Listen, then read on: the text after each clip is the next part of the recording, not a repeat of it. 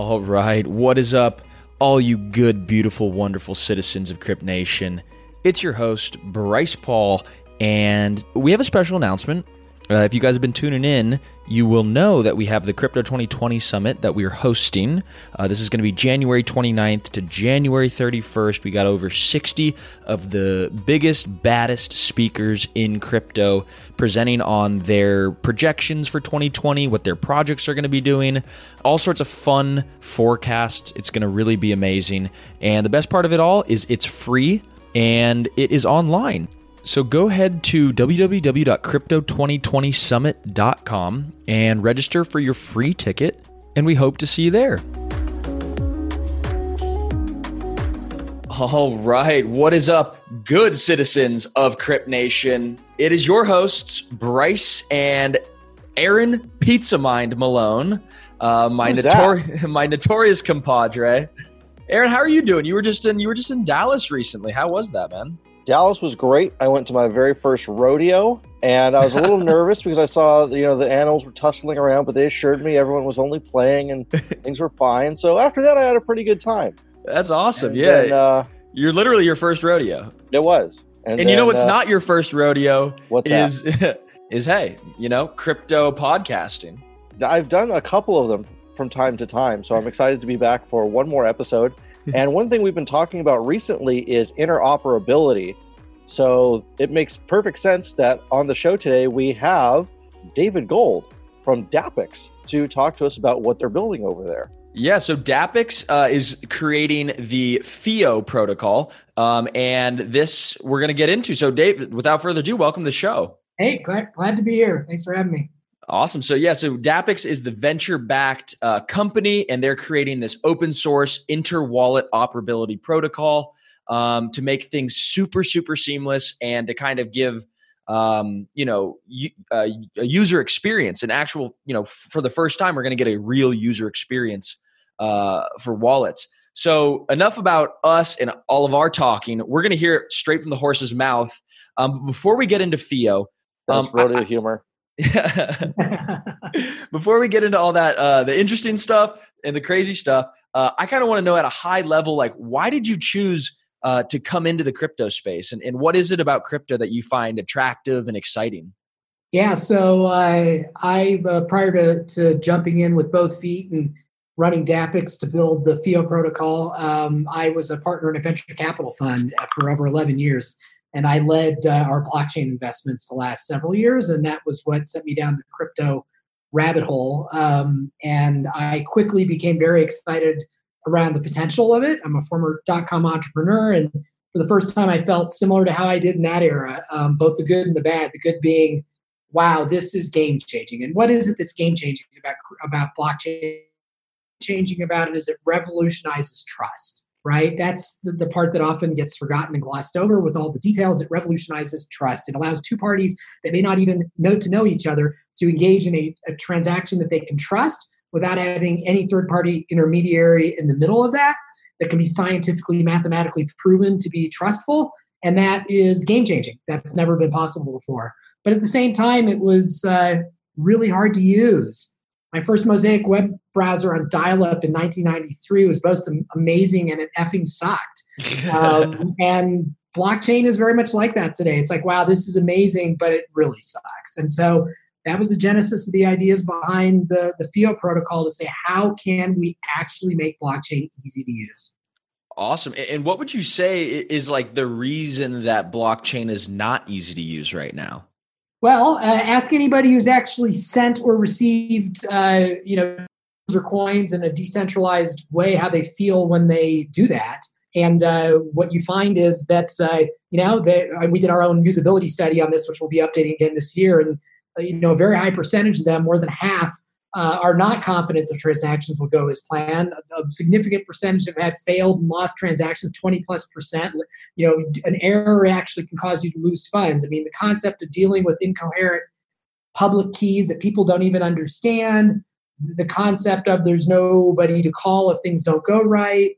These are things that are very challenging for the everyday user. It is, you talk about keys and people don't understand any of that. So, you know, to try to sit down with your mom or your dad and uh, and take them through sending or receiving tokens or coins. And I would suspect most people are listening to this. If they did that, their moms and dads would be like, "And why should I use this? are you crazy?"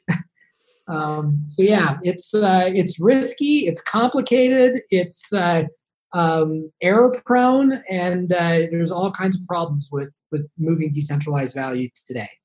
I agree. Yeah, it, it never seems like it's a straightforward thing, and it could uh, simply just a copy paste error, uh, and you could lose all your money, um, which is not a, a, good protocol. And so I, I kind of like to think of FIO. Well, first, why don't you tell us what FIO is and how that solution is coming together to solve this particular issue?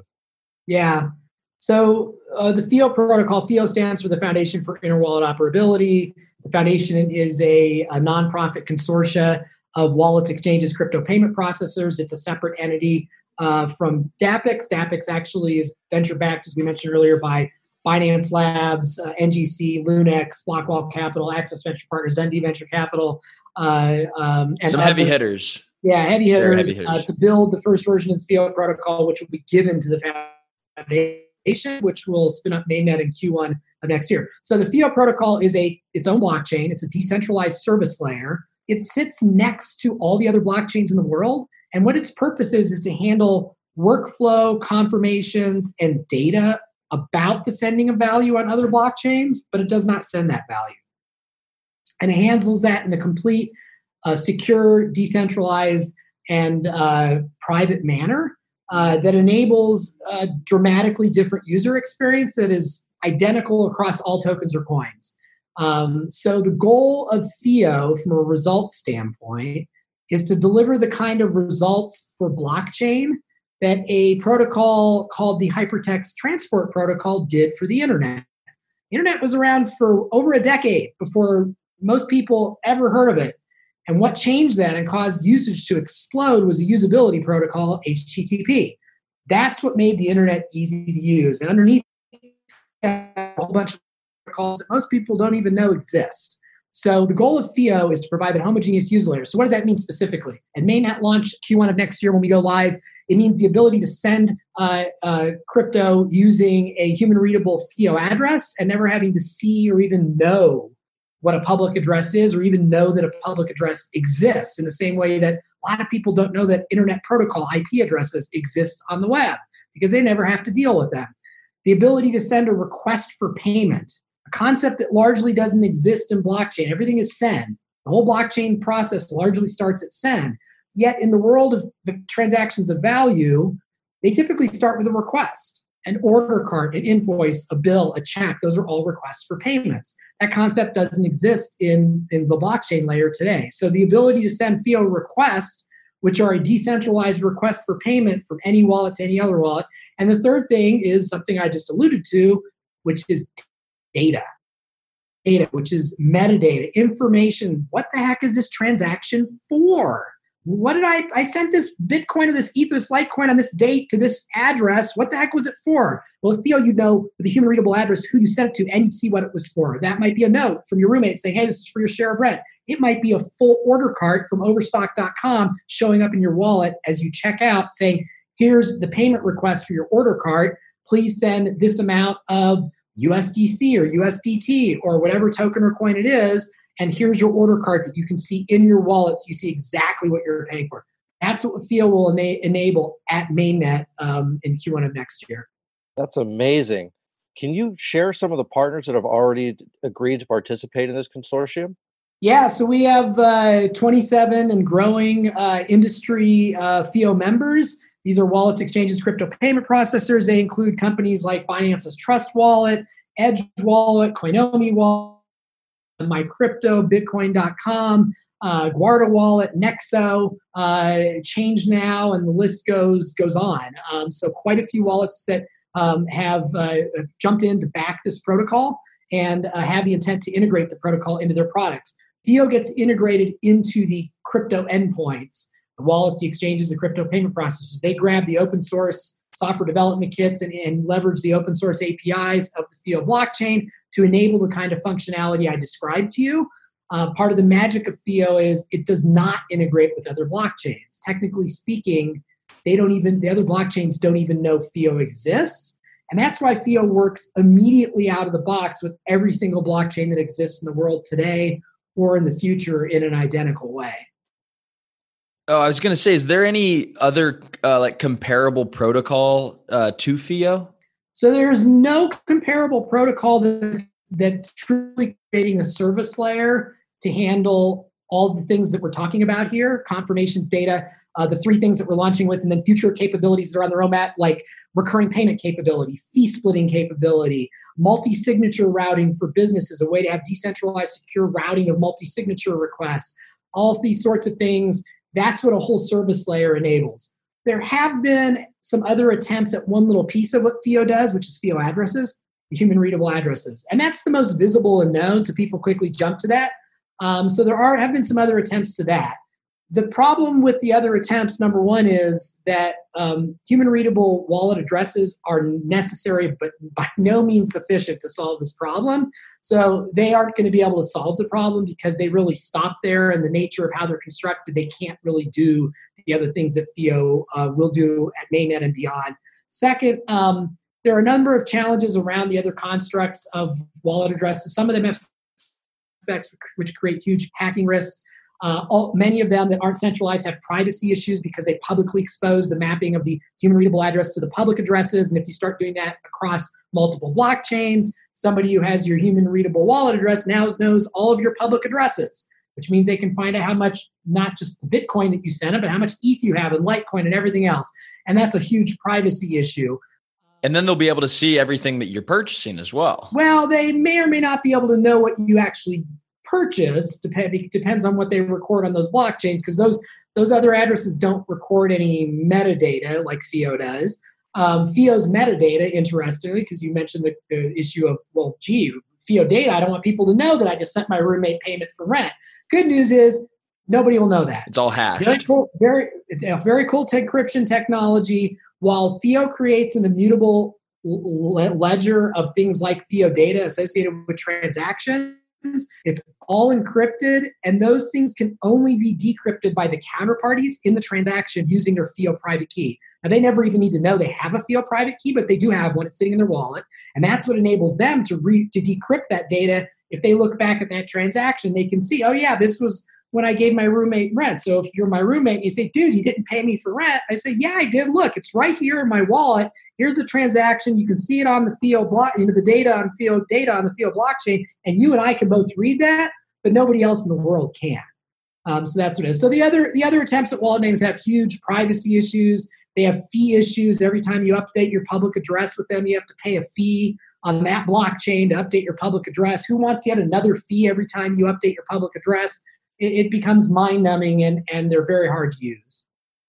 Yeah, absolutely. And I've seen other things like unstoppable domains is one of the things you mentioned earlier. Yeah, they provide human readable addresses, but there's all kinds of rules around it. It is centralized.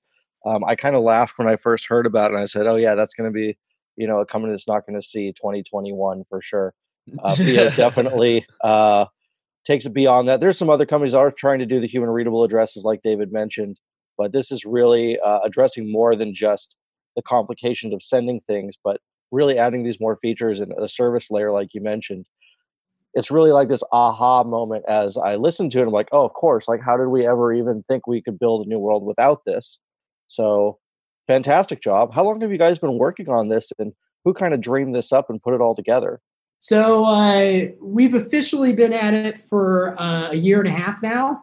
Uh, we were very quiet for the first nine to 12 months of our existence. We didn't see any benefit to being out there and being loud while we were in the trenches uh, building out the, the core of the technology. We really uh, became very vocal about things in the last six months uh, about what we're doing and uh, released all our white paper out there. The only thing we haven't fully released is the blockchain software code itself.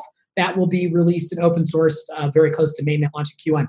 Uh, the genesis for this idea came out of my personal experiences and I, I, started looking at, at the attempts to solve this, which were all the wallet name uh, efforts. And, and I quickly realized A, none of these wallet name efforts are going to work because they all have one or more of the flaws we've talked about and other, other flaws. Number two is that's not enough to solve this problem. There's a bigger problem here, and you need to have a decentralized service layer that handles all these steps that lead up to transactions. And if each blockchain tries to create that on their own, it'll end up being unique to each blockchain. And, and users will have this experience where the workflow for one blockchain will be different than another.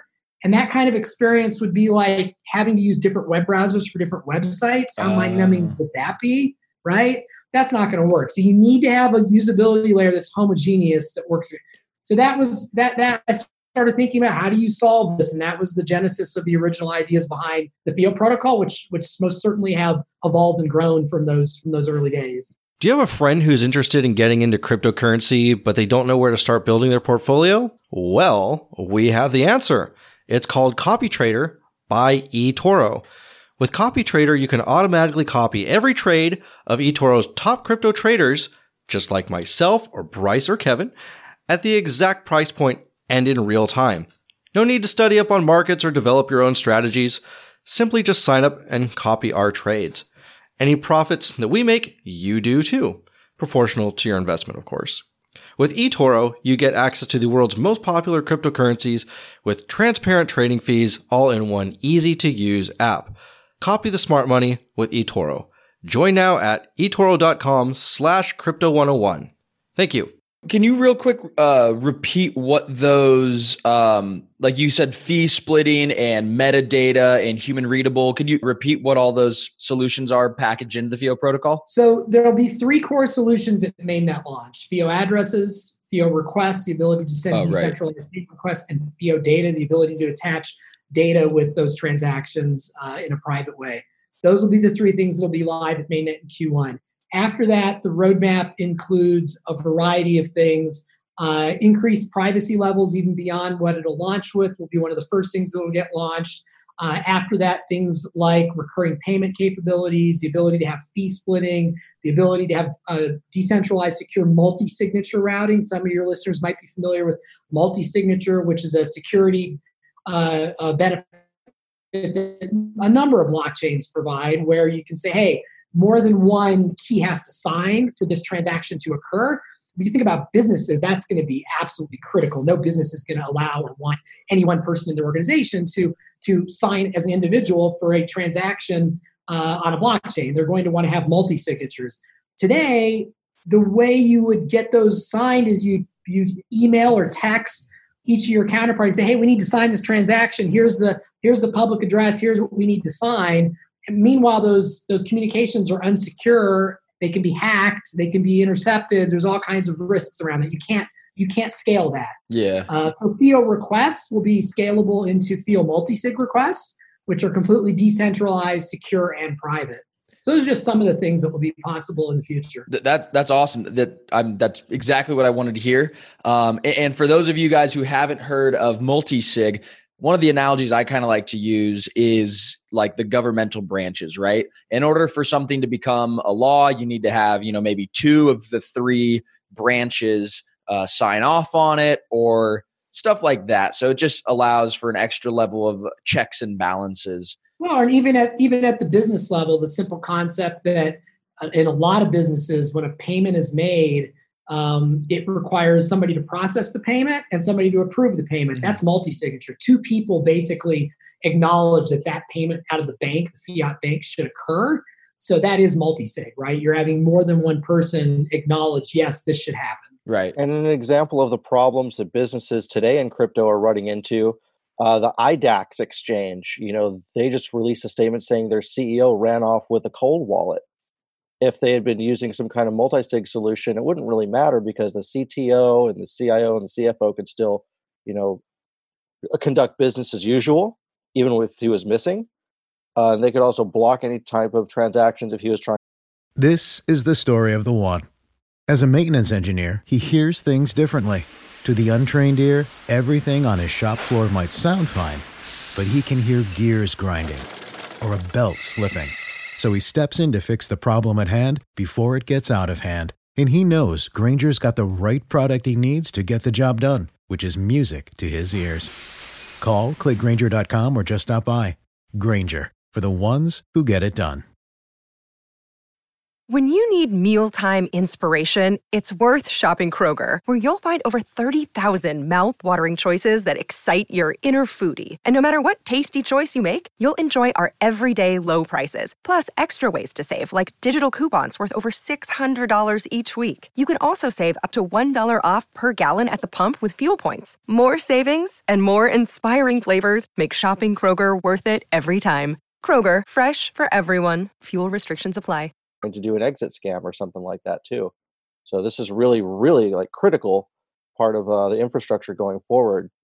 I, I definitely did not hear that uh, that IDAX story, so I'm gonna have to figure that one out. That's just, that's shitty. I'm sorry if anybody yeah, has money on that. Well, I mean, not many people were using IDAX to begin with, but uh, they released a, a statement on their website just a few days ago saying that all transactions and withdrawals and deposits are frozen for the next two weeks while they try and figure this out because their CEO has gone missing. we saw this earlier um, with you know Quadriga. What yeah, was it called? Quadriga. Yeah, Quadriga. Yeah, their their CEO died, and he was the only one who had access to everything. Yeah. So, and this is not just important for business, but from a personal standpoint. If I was to pass away, how's my family or my friends or my investing partners going to access my tokens? It'd be good to have a multi-sig situation where or some kind of solution where you know if all my friends and family got together they could unlock my wallet. So either if i was dead or just the biggest bastard in the world you know there there's some way to recover my wealth. Absolutely. So so david you kind of harkening back to you were talking about the mosaic browser and everybody knows about the quote unquote netscape moment of the dot com boom. Um, can you tell us what that what the quote unquote Netscape moment was, and have we already had that? Is FIO going to be that? What what would be uh, an analog in our in our space? Yeah, so I mean, in my mind, the Netscape moment was really the Mosaic moment. That's because Mosaic was really one of the first web browsers, and it became uh, it became Netscape, right? The you know underneath it was Mozilla. Um, so uh, you know that moment was when that that capability got released, the ability for people, you know, to, to click on a button, open an application, and see information that is sitting on a server somewhere else in the world eh, with that much ease, right? To be able to see information that they can read because it was just text and hyperlinks initially, but they could see information just by opening an application and they could navigate around just by clicking I want to know more about this. Click here. I want to know more about this. Click here. That was the Netscape moment. Was oh my god, this is we can actually access this remote information. That remote information had been there, right, on a lot of servers at that point in 1993, um, but it wasn't easy to get at. Gopher and Qt FTP and everything else, and just a little mind numbing. Um, no, I do not. We've not had that moment in in blockchain at all. We're I believe we're still in the era of of the early 90s and late 80s. In those eras, the internet existed. People were starting to become aware of it. They'd heard of email. People were used, starting to use centralized platforms like AOL and Prodigy and CompuServe and used to this idea of remote access of information and how cool that could be. And email was part of that. Some of those had email gateways, which did use the internet, right? But the web didn't exist yet. The World Wide Web didn't exist. HTTP had, didn't really exist yet. Netscape hadn't occurred yet. Uh, I think that's where we are today. Uh, and and yes, I do. Our goal is for FIO to be that Netscape moment. That over the next couple years, that it is the Netscape moment where all of a sudden people are like, "Whoa, okay, now it's easy for me to use this. Now I can move value in a way that's really easy and truly is better than moving around clunky fiat mm-hmm. because it, it is so easy to use. It's worry free, it's risk free. I get a payment request, I review it, make sure it's right, I confirm it in my wallet, I can see who it's from, what it's for, that it's the right amount and type of token. I just confirm it in my wallet. That's what FIO requests and FIO data will enable out of the box. Um, so yeah, that's that's what I we believe uh, is the future for blockchain. That, that's a really amazing and kind of like a follow up question to this would be, you know, aside from inter wallet operability, what's something else that the crypto sphere is lacking that it really needs to get to that next level? Well, I think the other thing that, that sometimes uh, people at first glance confuse our project with that is needed uh, is interchain operability. And there are projects like Cosmos and Polkadot that are working on that. And those are tremendous projects because you don't want to have a whole bunch of islands of value on individual blockchains. And I'm a believe I'm in the camp that we're not going to have one blockchain to rule them all. I also don't think we'll have 10,000 blockchains, but we're going to have quite a few blockchains. And, and, and as time goes on, that number will, will increase that actually have valid, viable applications. And each of them will have different flavors and will be good at different things. Um, so you do need to have this ability for there to be cross-chain transactions. If you combine FIO with the ability to have cross-chain transactions, which is not what FIO is doing, you end up in a world where the usability layer, what FIO is providing, is really user-friendly, easy to use, and the same across all tokens or coins, and a layer underneath that where the protocols can now actually interact with each other. How powerful is that? Um, so you really get to a world where you truly don't need to have um, centralized solutions as you do today in the blockchain space. And that's what the potential is all about here, right? The potential of of blockchain is not to have everybody sitting on centralized exchanges and centralized resources using it. That's kind of contrary to what the whole point is here. It's to enable the fast, efficient, decentralized exchange of value uh, in a in a trustless way, where people can have confidence in their transactions and where it promotes access to that value and freedom and liberty around the access of value. That's the potential here. So, for someone out there who's listening, and this might be their first crypto podcast, and they're not sure what decentralized is or store of value, and these are kind of abstract terms, would it be accurate to say that what you guys are building is kind of the Venmo of crypto, but it's better because you actually get to hold on to your own funds and not rely on a centralized third party? So I would say it's only accurate in the sense that we're trying to create some of the capabilities that Venmo certainly delivers from a user experience standpoint today. Right. Beyond that, it's very different because it is decentralized and because um, you know FIO is a protocol that other companies will integrate into their applications, whereas Venmo is all centralized. It's all their stuff. They don't enable others to enable Venmo capability inside of their product. So, you know, our partners sure. like Coinomi and Edge and and and Shapeshift and and and Trust Wallet and, and and et cetera, et cetera, they will enable FIO capability inside of their product. But from the standpoint of saying, yeah, from a UX standpoint, we we then create UX that is actually we think will be better than what things like Venmo can do. Yes, from that standpoint, it, it is correct. Perfect. So, to the average listener who's not going to be integrating this stuff into their own product, but rather just using it, this is really exciting because everyone loves Venmo. It's easy to use. And, you know, there's so many times I think, man, if I could just use crypto, but I don't want to trust, a, uh, you know, anyone to hold my keys. This is what you're building at FIO could enable that in the future. A great user experience like Venmo. So that's awesome and something that we can all really feel excited about. 100%. Yeah. It, I'm also pretty curious about like, what was the process like to get all the wallets on board? Was that something that you were going out and doing, you know, as a business development exercise, reaching out to all these people, telling them do all this education, or did, uh, yeah, yeah what was that like? Well, certainly at the beginning, it was all about that because we had nothing but an idea.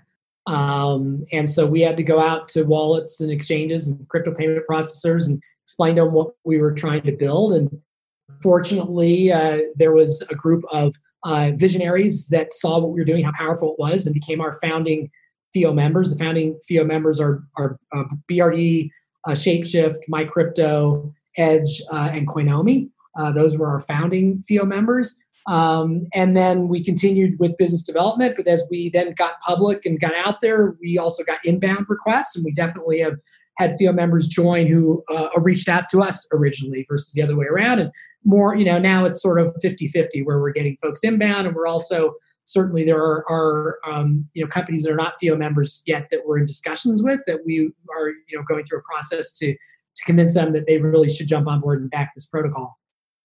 Uh, which of those wallets or, or which wallet in general would you recommend uh, to like, for instance, the listeners of this show? Well, you're asking me a question I can't answer, right? That's like saying which is my favorite child. well, just in the sense question. of like which one might be prepared first to check out. Maybe not never, one's better than another. Answer, yeah, never going to answer the question. I think all of our partners are great, and it really is user preference on what they want. Um, but I yeah I can't I can't recommend one one over the other. That would that would not not you know they're they really truly are all all great products. But yeah, I would say you know and any of the any of the 27 they're all they're all fully vetted. And if you guys want to go to uh the website you could see all 27 right? And then download those and see what they all have different uh, different colors and different flavors. Awesome. Um yeah. and can you talk a little bit about um the fio token for the for this whole protocol? What what it, what's the utility here yeah so FIO token is a utility token for sure um the on any blockchain, we get a little technical here, but on any blockchain, doesn't matter what kind, anything that requires computing power from that blockchain needs to have a fee associated with it in tokens that that blockchain accepts. Why is that? Because if you don't, if you have any anything that demands computing power from the blockchain that doesn't cost something, that means a malicious person can take down the blockchain because they can just spam those free requests just to be a jerk, right? And so you can't have that. So every transaction on the FIO blockchain does require a fee. But most people, the vast, vast majority of individual end users, the only thing they'll ever do is register a FIO address, which has an annual uh, subscription fee associated with it. In some cases, some products will choose to pay that subscription fee for the user. In the same way that Gmail actually is paying for your use of Gmail, they don't charge you, right? But guess what? If you don't pay for it, what happens? In their case, you get ads. So the wallets might not do ads, but they might make money through you exchanging tokens. There's other ways that wallets can make money. So some wallets may say, hey, for our users or some of our users will pay for the FIO address. Other wallets will say, you know, you, you should pay for it yourself. And that's a few dollars a year. And that is paid in FIO tokens. Now, there will be ways, uh, very easy ways, users will be able to choose to pay in other tokens, Bitcoin, ETH, etc. They don't have to pay in FIO tokens. Uh, but when they do that, it's actually converted into FIO tokens so that the smart contract for their FIO address can be funded. Um, all those other transactions that occur during the year for that person are paid out of that FIO reg- that registration fee. So it's basically actions uh, so they don't have to worry about transactions during the year, which would be really cumbersome and not very user friendly. The FIO token will have um, with businesses as as blockchain evolves and becomes more used, businesses will have to have a stash of FIO tokens on hand.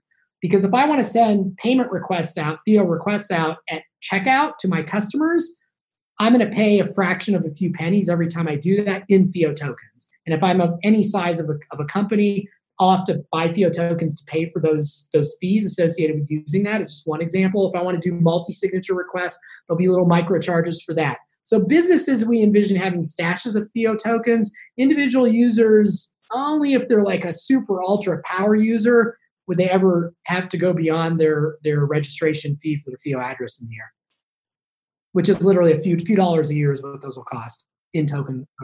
Yeah. Before we wrap it up, there's a few questions more we want to ask about just uh, some general stuff that we like to ask everybody because everyone has their own unique perspective and uh, vision and life, and it's always interesting to hear the different answers. So, who's one person that you admire in the crypto space? You've been around for a while who's really stuck out to you as a real visionary and pioneer that inspires you to do what you do? Well, how can you not say Satoshi? right? And now that question is whether that's a single person or not, but you're you're talking about somebody who obviously had the truly disruptive idea behind Bitcoin, which is the basis for all other blockchain efforts. Uh, and and not only had that, but chose not to take credit for it. Whoever that person or those people are, uh, unless you know there's one person who's claiming that he's Satoshi, which we won't mention, kind of like Voldemort. Uh, we get people in our DMs claiming they're Satoshi when yeah, they're yeah, out of meds but, too. You know that person chose not to take credit. That's pretty impressive. How can you not admire that person or those people? And they they opted to not spend any of their their coins. I mean, it's just really amazing. They could they're it's billionaires. Truly, it's it's truly amazing. really. It, and another another question we like to ask everybody is like aside from the project that you're working on right now, and let's say aside from any of the wallets you're working with or anybody you're really affiliated with directly, what's a company or a project that you think is really making a big impact? Uh, yeah, so I mentioned earlier Cos- Cosmos Polkadot. I think they're making big impact. I think uh, cross chain interoperability is really, really critical. Um, there are some more nascent projects that are out there and you know readers who are interested in technical can google and find out the projects um, which are trying to come up with better solutions around key management. Today, we largely have two choices. You either trust a third party with your keys or you hold them yourself. I'm in the camp of I don't think either of those will scale. I think we need better solutions with key splitting and stuff like that. And there are some innovative efforts that are early at trying to find better solutions where I don't have to trust a third party completely with my key, and I also don't have to trust myself completely with my key because that's really scary for most people. Um, and and I think those those two categories, those are the other two big problems that need to be solved, along with the usability layer that we're solving. If you when those three things get solved, blockchain will usage will explode. I truly truly believe it. At that point, it will explode. The underlying infrastructure has been put in place and will be uh, more than advanced enough at that point that we'll start seeing really great adoption for actual use in commerce and, and utility. Love it. And the last question is, you know, what's one word of advice you could give the listeners here Crypto 101 if this is like the first time they've ever heard about blockchain, maybe this is the first podcast they've listened to on crypto? Um the I guess if it's the first thing they've listened to on crypto, their pro- heads are probably spinning and they're probably saying, "I don't get it." That's would be my guess because that's usually the first reaction. So here's what I would tell them so that they can get it. Um, and this is really what it's all about. There are three types of trust. There is personal trust. You trust somebody because you know them in some way. You've dealt with them before. Either, either your family, they're your friend, they're your business, somebody in business you've dealt with, and you just trust them personally. And second is institutional trust you trust an institution like your fiat bank because they have a brand name and a reputation, and there are also laws that punish them if they violate rules. And so you trust that they're going to do the right thing and take care of, in this case, your money. Uh, and most of the time they do, but occasionally, as we all know, we can look at all the examples of problems recently, they don't.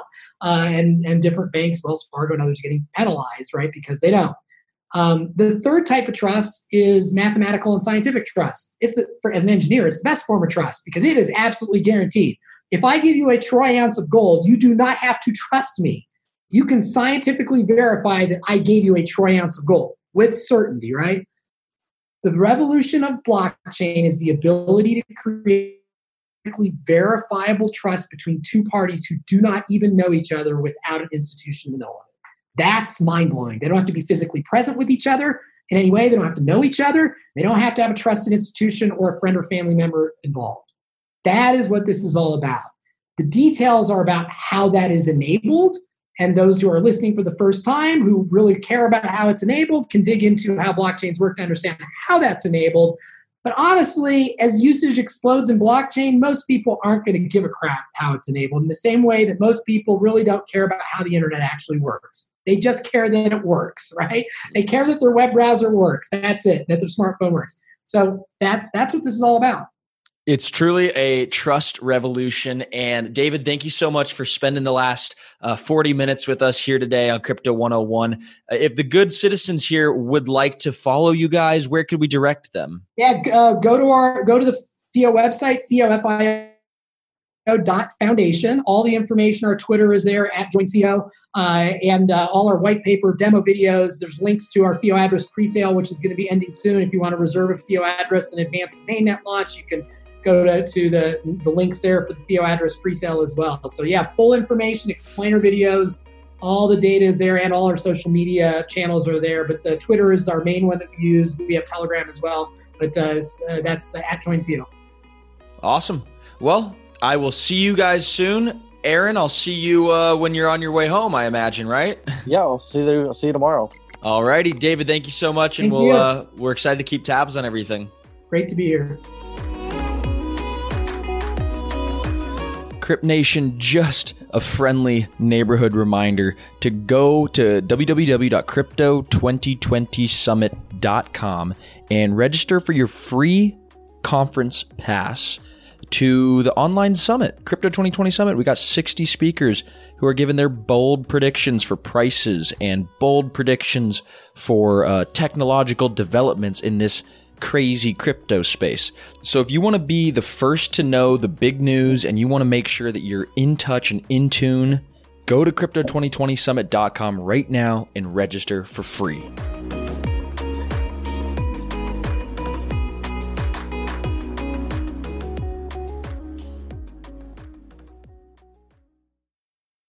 This is the story of the one.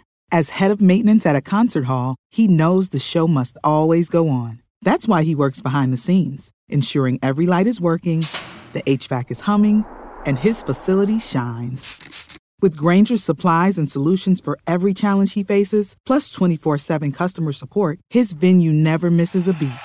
Call clickgrainger.com or just stop by. Granger, for the ones who get it done.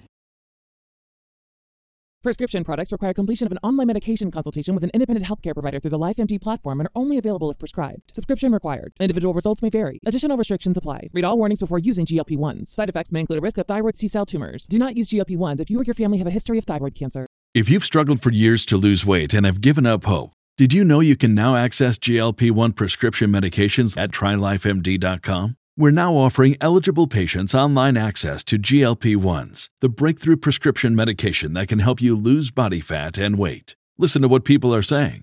It's fun to put on jeans that you couldn't get into six months ago. Every morning, I look forward to getting on the scale. For anybody who's struggling with their weight, it's a godsend. And here's the best part your insurance may cover 100% of the cost of your medication. So go to trylifemd.com to have your eligibility checked right now. Get started today at trylifemd.com. That's T R Y L I F E M D.com.